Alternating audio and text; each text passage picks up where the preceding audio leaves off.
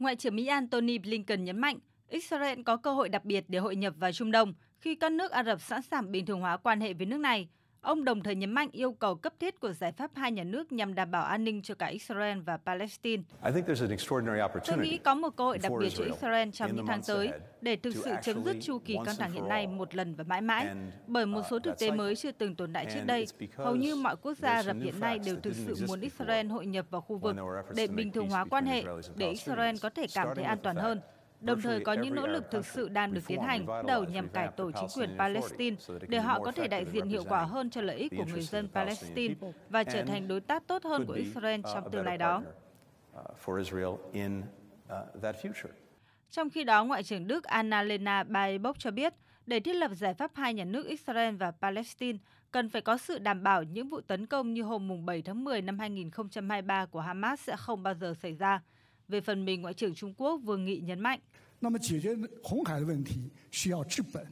Giải pháp cho cuộc khủng hoảng Biển Đỏ phải giải quyết được tận gốc những căng thẳng hiện nay. Nguyên nhân sâu xa là cuộc xung đột đang diễn ra ở Gaza. Lập trường của Trung Quốc rất rõ ràng. Thứ nhất, ngay lập tức ngừng bắn và chấm dứt giao tranh. Thứ hai, chúng ta cần mở rộng khả năng tiếp cận viện trợ nhân đạo. Thứ ba, chúng ta nên triệu tập một hội nghị hòa bình quốc tế càng sớm càng tốt để khôi phục giải pháp hai nhà nước. Chúng ta không thể cho phép thảm họa nhân đạo này tiếp diễn. Cùng với Qatar và Ai Cập, Mỹ đang nỗ lực thúc đẩy thỏa thuận ngừng bắn và thả con tin giữa Israel và Hamas. Tuy nhiên, các nỗ lực này đang lâm vào bế tắc khi Israel đình chỉ các cuộc thảo luận ở Cairo và rút các nhà đàm phán về nước.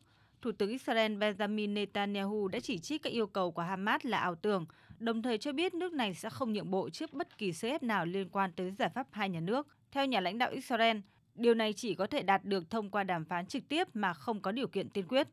Trước đó cùng ngày, Hamas đã tái khẳng định yêu cầu của lực lượng này về một lệnh ngừng bắn hoàn toàn tại giải Gaza, bao gồm chấm dứt giao tranh, lực lượng chiếm đóng rút khỏi giải Gaza, dỡ bỏ phong tỏa, đồng thời, những người di tản phải được cung cấp nơi trú ẩn an toàn.